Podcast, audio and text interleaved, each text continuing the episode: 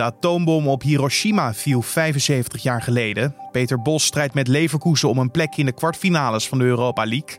En vandaag zal na zes weken premier Rutte en minister De Jonge van Volksgezondheid het land weer toespreken in een persconferentie. Dat zal gaan over de stijgende lijn van coronabesmettingen.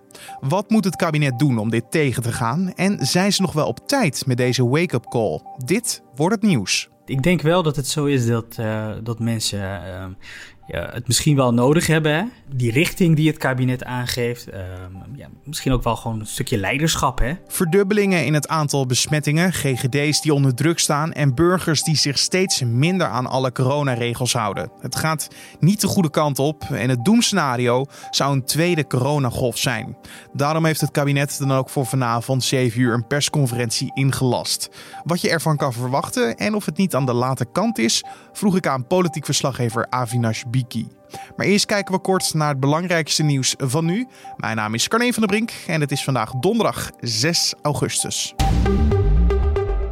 Wielrenner Fabio Jacobsen ligt in een kunstmatige coma in het ziekenhuis na zijn harde val woensdag in de eerste etappe van de Ronde van Polen. De Nederlandse wielrenner van de Koenig Quickstep is zwaar gewond, maar zijn toestand is stabiel. Jacobsen ging hard onderuit in de laatste meters van de eerste etappe nadat hij Dylan Groenewegen wilde inhalen in de massasprint. Groenewegen week echter van zijn lijn af, waardoor zijn landgenoot, hijzelf, een handjevol wielrenners en een fotograaf ten val kwam. Jacobsen is regerend Nederlands kampioen op de weg nadat hij vorig jaar in Ede de nationale titel pakte. Hij sprintte in 2019 ook naar twee etappezeges in de Vuelta a España. Facebook heeft een bericht van de Amerikaanse president Donald Trump verwijderd, omdat hierin volgens het bedrijf onwaarheden over het coronavirus stonden.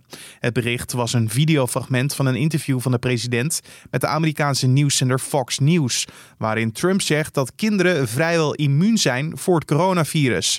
Volgens Facebook bevat dit fragment een valse bewering dat een groep mensen immuun kan zijn voor COVID-19. Het is voor het eerst dat Facebook een bericht van Trump verwijdert vanwege desinformatie over het coronavirus. Ook op Twitter is dit bericht van de president verwijderd. Kamerlid Femke Merel van Koten vertrekt na drie maanden uit de Partij voor de Toekomst van voormalig 50PLUS-leider Henk Krol. Dat meldt ze in een interview aan het AD. Ze voelde zich bedonderd door Krol. Ze zou niet betrokken zijn geworden in de besprekingen over de aangekondigde fusie tussen de Partij voor de Toekomst en de partij Go van Henk Otte, voormalig lid van Forum voor Democratie. Van Koten zal nu verder gaan als onafhankelijk Kamerlid. En een jaar geleden verliet Van Koten de Partij voor de Dieren, omdat ze de partij te veel een one-issue-partij vond. En bij een corona-uitbraak in een verpleeghuis in Maasluis heeft het ventilatiesysteem van het pand waarschijnlijk een rol gespeeld bij de verspreiding van het virus. Dat meldde de Volkskrant en een vandaag op basis van een vertrouwelijk RIVM-rapport. 17 bewoners en 18 medewerkers van het verpleeghuis raakten in juni besmet ondanks dat het personeel chirurgische mondmaskers droeg. Alleen in de pauzes gingen de maskers af. Zes bewoners overleden uiteindelijk aan COVID-19. Omdat het aantal besmettingen door onbekende reden snel steeg, werd het ventilatiesysteem in de gedeelde woonkamer onderzocht. Deeltjes van het coronavirus zouden toen zijn aangetroffen op onderdelen van het ventilatiesysteem dat lucht door één ruimte laat circuleren. En dan zijn we aangekomen bij het hoofdonderwerp van deze podcast. Want niet voor Wie is de Mol, de Voice of Holland of Chateau Meiland zal het Nederlandse volk vandaag de televisie aanzetten. Naar alle waarschijnlijkheid zullen we vanavond massaal afstemmen om 7 uur om de ingelaste persconferentie van onze regering te bekijken. Premier Mark Rutte en minister Hugo de Jonge van Volksgezondheid hebben afscheid genomen van hun vakantieadres en zullen vanavond weer in Den Haag te vinden zijn. Ze zullen een update geven over het stijgende aantal coronabesmettingen. En daarnaast maken ze bekend of er nog aanvullende regionale maatregelen moeten komen. De laatste persconferentie van beide heren was zes weken geleden.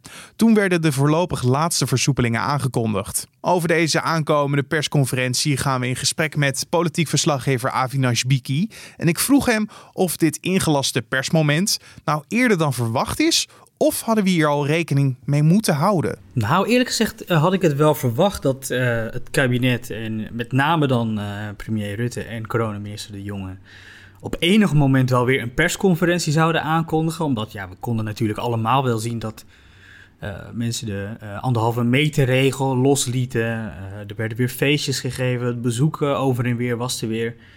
Ik weet niet hoe het bij jou eh, in, in de stad is, uh, maar ik zag om me heen op de terrasjes de anderhalve meter ook niet echt worden nageleefd. Ja, bijvoorbeeld in mijn straat zijn er pijlen die je wijzen op welke kant je moet oplopen in de winkelstraat. maar er zijn maar een handjevol mensen die zich daar momenteel aan houden. Nee, dus wat dat betreft, ook als je weet hoe belangrijk het onderlinge afstand houden is, ehm, kon je wel aanzien komen dat er, een, een ja, dat de besmettingen zouden toenemen. Tegelijkertijd had ik ook wel gedacht dat niemand zes weken geleden had gedacht dat we zo snel uh, uh, weer een persconferentie uh, zouden hebben. En niet in het minste natuurlijk premier Rutte zelf. Ik vroeg hem zes weken geleden nog, toen hij aankondigde dat het de laatste persconferentie was, voorlopig, hoe het dan er verder uit zou zien. En toen zei hij... Maar in principe is het de laatste keer voorlopig hopen we, uh, en misschien over een hele lange tijd, uh, dat we hier zo staan. Dus dat geeft ook wel aan wat, uh, wat premier Rutte zelf dacht, of hoe hij zelf dacht dat, het, dat de zomervakantie zou, zou verlopen. Ja, wat is dan de voornaamste reden waarom ze dan nu het land weer toe gaan spreken, dat het gewoon de verkeerde kant op gaat? Ja, nou dat kun je wel zeggen. De belangrijkste aanleiding is toch wel dat de besmettingen toenemen. We hebben dinsdag gezien dat het RIVM met de nieuwe cijfers kwam. Ja, daaruit blijkt dat er opnieuw een verdubbeling uh, is in het aantal mensen dat besmet is uh, met het coronavirus. Dat in combinatie ook met uh, zorgelijke berichten van de GGD's, dat zijn, ja, die moeten toch het bron- en contactonderzoek uitvoeren. En daarvan zegt, zegt de GGD's dat gaat niet goed. Mensen die houden zich niet aan de quarantaineverplichting. Um, maar bijvoorbeeld ook jongeren laten zich niet testen. Um, en jongeren die zich laten testen willen vervolgens niet zeggen met wie ze in aanraking zijn geweest. Dus dat bemoeilijkt het, uh, het bron- en contactonderzoek ook. Um, dat is, uh, ik denk dat het een combinatie van die factoren is. Dat dat een, reden is om, nou ja, toch wel veel eerder dan gedacht, een moment te pakken. weer om zeven uur met z'n tweeën in de vertrouwelijke, ik wil bijna zeggen vertrouwelijke setting. waarin het kabinet, premier Rutte, minister De Jonge ja, toch met wat meer urgentie uh, de mensen willen duidelijk maken dat het virus niet weg is. Uh, en dat mensen zich echt aan die anderhalve meter uh, afstand moeten gaan houden. En anders, ja, weet je, anders, anders betekent het dat we gewoon weer nieuwe maatregelen gaan krijgen. En ja, weet je, niemand zit volgens mij te wachten op een tweede lockdown. En als je dan kijkt naar de timing van deze persconferentie, of het op tijd, te vroeg of te laat uh, nu plaatsvindt? Nou, dat, of het op tijd is, dat zal allemaal moeten blijken. Bijvoorbeeld uh, oppositiepartijen, met name de linkse oppositie, die, ja, die, die waarschuwen eigenlijk al um, een aantal weken uh, dat de coronabesmettingscijfers oplopen. En dat het kabinet ja, veel urgenter moet optreden. In de afgelopen weken ook al. misschien veel eerder al terug had moeten komen van reces. Er is gevraagd om een, om een debat om, uh, om na de eerste verdubbeling uh, een paar weken geleden, om, om, om, om ja, dan al uh, een, een, statement te maken of misschien met aanvullende maatregelen te komen. Ehm, dat is er niet geweest. We hebben wel minister Grapperhaus gezien, ehm, die in een um, ja, klein persmomentje, hoe wil je het noemen, ja, een, een soort van met klem een beroep deed op mensen om zich toch echt aan die anderhalve meter afstand te houden.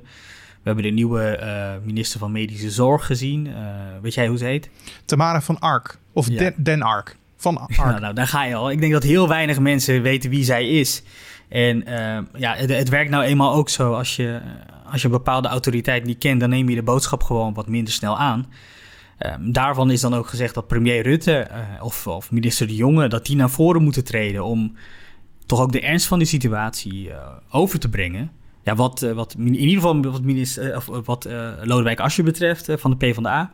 Uh, is dat, is dat te laat gebeurd. hij, is wel, hij zegt wel dat hij blij is dat die persconferentie er nu is. En ja, tegelijkertijd, je moet afwachten of dit op tijd is of niet. Maar als je dan terugkijkt naar de persconferenties die zijn geweest, uh, dus een aantal weken en maanden geleden, uh, het zorgde altijd voor hele hoge kijkcijfers. Mensen waren gekluisterd uh, voor de buis voor wat de premier en zijn ministers te zeggen hadden over het verscherpen of versoepelen van maatregelen. En nu worden ze dus weer van stal gehaald, zo gezegd. De kijkcijferkanonnen. Is dat, denk je, nodig om de bewustwording bij mensen weer terug te brengen over de situatie waar we nu in zitten? Ja, dat lijkt mij nou een interessant onderzoek voor uh, iemand die communicatiewetenschappen doet, of een uh, scriptieonderzoek.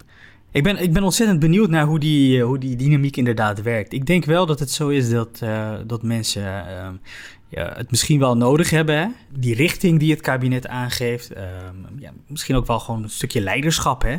Want zitten, premier Rutte heeft zelf ook gezegd, we zitten in de grootste crisis na de Tweede Wereldoorlog. Nou ja, goed, het is dan wel een, beetje, een beetje gek uh, dat, je de, dat je dan op vakantie gaat en uh, met een Facebook-bericht mensen toespreekt om zich wel aan die anderhalve meter afstand te houden. natuurlijk, iedereen heeft zijn eigen verantwoordelijkheid. Maar als je, als je zo'n grote crisis hebt, um, ja, dan, dan, dan denk ik ook wel dat je, als het ook maar een klein beetje fout dreigt te gaan, dat je dan moet ingrijpen. Al is het wel, ik, sorry hoor, maar ik vind het wel lastig. Omdat je, weet natuurlijk nog niet of het, hoe ernstig die situatie is. Uh, kijk je naar uh, bijvoorbeeld het reproductiegetal, dan is dat het uh, hè, hoeveel mensen een besmet persoon verder aansteekt met het virus. Um, dat is een cijfer dat niet actueel is. Um, het aantal besmettingen, um, dat is dus aan de hand van tests. Um, om al die cijfers dan in elkaar te gieten en daar uh, met, een, met een goede duiding uit te komen, is gewoon ontzettend lastig. Wat wel zorgelijk is, is dat die bron- en contactonderzoek dat dat niet goed werkt. En, tegelijkertijd zal, zal de toekomst nog wel moeten uitwijzen of, of we er op tijd bij zijn geweest om die tweede golf te voorkomen of niet. Daarvan zeggen bronnen rond het kabinet. Uh, dat, dat ja, we nu in een fase zitten dat we wel echt vinger aan de pols moeten houden. Maar er is nog niet sprake van hè, die crisissituatie van een aantal maanden geleden, waarin de, de, de IC's uh, uh, overbelast dreigden te raken. Uh, zover zijn we nog niet. maar tegelijkertijd, ja, ik denk dat we het over twee weken pas kunnen zien hoe ernstig de situatie vandaag de dag is. Ja, maar zal dan de persconferentie in het teken staan van de mensen alleen maar wakker schudden? Of ja, kunnen we echt wel maatregelen verwachten? Ja, ik denk dat dat, dat, dat uh, een combinatie van uh, beide elementen is. Natuurlijk uh, het wakker schudden van, van iedereen. Hè. Houd je aan die anderhalve meter afstand. dat absoluut. van wat ik begrepen heb is dat er... Er komt geen mondkapjesverplichting landelijk. Maar er zullen verder wel maatregelen worden aangekondigd. En dan moet je denken in de trant van maatregelen. Dus bevoegdheden die burgemeesters krijgen om um, lokale uitbraken, zoals we dat bijvoorbeeld zien in Rotterdam en Amsterdam nu, dat zijn wel echt probleemgebieden. Er zal uh, vanavond worden aangekondigd dat, er, uh, dat burgemeesters een aantal, ja, een waaier aan maatregelen krijgen om, om ja, om effectief uh, in te grijpen om verdere verspreiding te voorkomen. Ja, natuurlijk moeten we gewoon geduldig afwachten tot 7 uur vanavond, tot we duidelijk weten met welke boodschap en eventuele maatregelen ze komen. Maar dus de kans op regionale maatregelen, denk je dat ze daar naar kijken omdat ze dan delen van Nederland die minder zwaar getroffen zijn of die zich wel goed aan de regels houden, niet bestraffen door ze op één lijn te trekken met een Amsterdam of een Rotterdam? Ja, dat is een beetje een lastige worsteling waar het kabinet mee zit. Omdat um, je wil zo duidelijk mogelijk uh, crisiscommunicatie. Ja, een uh, eenduidig antwoord, ja. Ja, precies. Dat, dat de regels gewoon uh, voor iedereen gelden. En niet in de ene gemeente een mondkapjesplicht en de andere gemeente niet. Tegelijkertijd worstelt het kabinet ook met het feit dat het bijvoorbeeld in het noorden van het land het relatief goed gaat. En de probleemgebieden dus bijvoorbeeld in Amsterdam en Rotterdam zitten, wil je dan...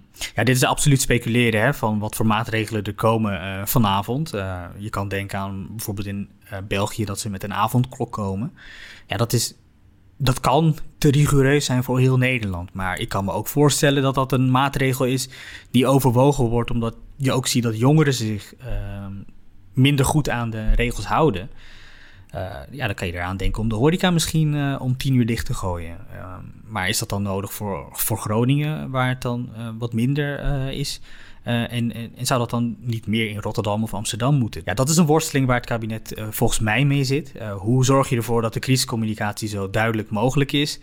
Maar tegelijkertijd, hoe zorg je ervoor dat uh, uh, ja, vrijheidsbeperkende maatregelen niet onnodig over een bepaalde regio worden uitgestrooid? Vandaag dan weer een persconferentie in het teken van de stijgende lijn van het coronavirus. Volgende week een coronadebat. Misschien dat dat eerder nog kan plaatsvinden. We gaan het horen. En je hoort steeds meer signalen van we zijn weer langzaam terug bij af aan het raken. Mensen die daar bezorgd over zijn, hebben ze dan een punt op dit moment? Of gaat het nog niet zo snel? Nou, volgens mij zijn we zeker nog niet terug bij af. Hè? Je moet je wel voorstellen hoe de situatie een paar maanden geleden was. Dat was echt, uh, dat was echt crisis. Uh, toen spraken we over zwartboeken, over uh, wie er behandeld zou mogen worden en wie niet. Als je kijkt naar de ziekenhuisopnames, dan is daar wel, vind ik, een zorgwekkende verdubbeling van het aantal mensen dat naar het ziekenhuis moet. Maar het is nog lang niet op het niveau van een aantal maanden geleden. Um, ik denk echt dat, dat dit het moment is voor het kabinet om, om de neus weer dezelfde kant op te krijgen. Uh, mensen weer bij de les te krijgen. Uh, benadrukken dat die anderhalve meter echt in stand moet worden gehouden. Misschien ook wel een jaar naar de gemeentes toe. We hebben ook gezien vorige week hoe de, hoe de stranden overvol dreigden te raken. Ik kan me nou nog in het begin van de crisis herinneren dat ja, de toegangswegen gewoon werden geblokkeerd. Hè? Um, dus ja, misschien moet je daar weer, weer over nadenken. Gooi de parkeergarages maar weer op slot zorg maar voor dat niemand uh, er naartoe kan. Nou, we gaan het horen waar ze vanavond mee komen. Uh, jij, jij bent erbij, hè? En uh, ja, dat zal weer een vreemde gewaarwording worden na zes weken, denk ik zo.